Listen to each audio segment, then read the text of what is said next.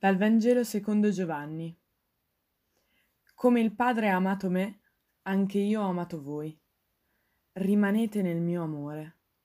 Se osserverete i miei comandamenti, rimarrete nel mio amore, come io ho osservato i comandamenti del Padre mio e rimango nel suo amore. Vi ho detto queste cose perché la mia gioia sia in voi e la vostra gioia sia piena. Questo è il mio comandamento che vi amate gli uni e gli altri come io ho amato voi. Nessuno ha un amore più grande di questo, dare la sua vita per i propri amici. Voi siete miei amici, se fate ciò che io vi comando. Non vi chiamo più servi, perché il servo non sa quello che fa il suo padrone, ma vi ho chiamato amici, perché tutto ciò che ho udito dal Padre mio l'ho fatto conoscere a voi. Non voi avete scelto me, ma io ho scelto voi e vi ho costituiti perché andiate e portiate frutto e il vostro frutto rimanga, perché tutto quello che chiederete al Padre nel mio nome ve lo conceda. Questo vi comando, che vi amiate gli uni gli altri. Le parole che hai appena ascoltato o letto vengono pronunciate da Gesù poco prima che egli prendesse parte all'ultima cena con i suoi apostoli. Il momento della sua morte quindi si stava pian piano avvicinando e il messaggio che vuole lasciare Gesù agli apostoli ha dunque il valore di un'eredità.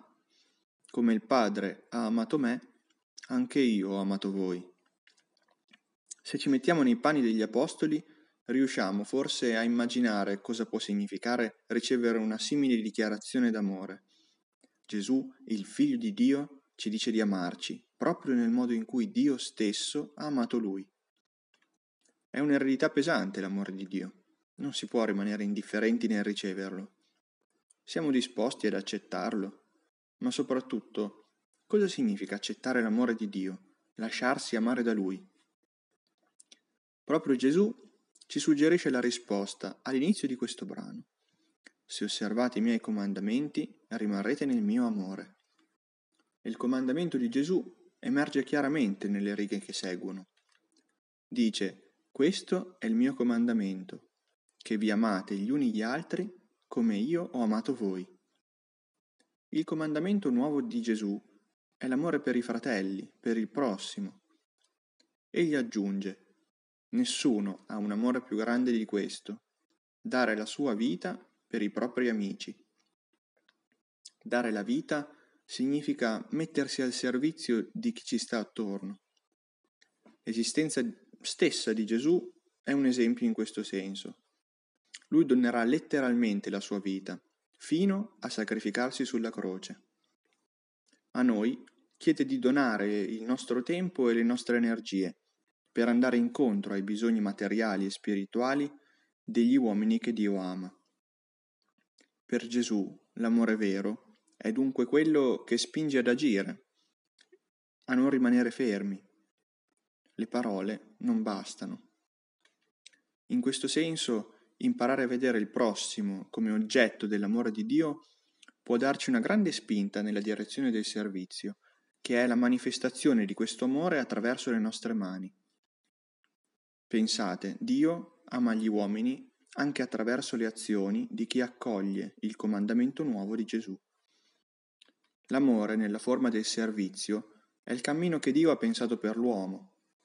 Dice infatti Gesù, non vi chiamo più servi, perché il servo non sa quello che fa il suo padrone, ma vi ho chiamati amici, perché tutto ciò che ho udito dal Padre mio l'ho fatto conoscere a voi.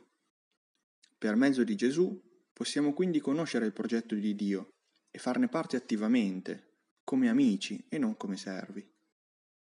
Scegliendo di seguire il comandamento nuovo, abbiamo la possibilità di dare una direzione alla nostra vita e trovare finalmente la gioia vera.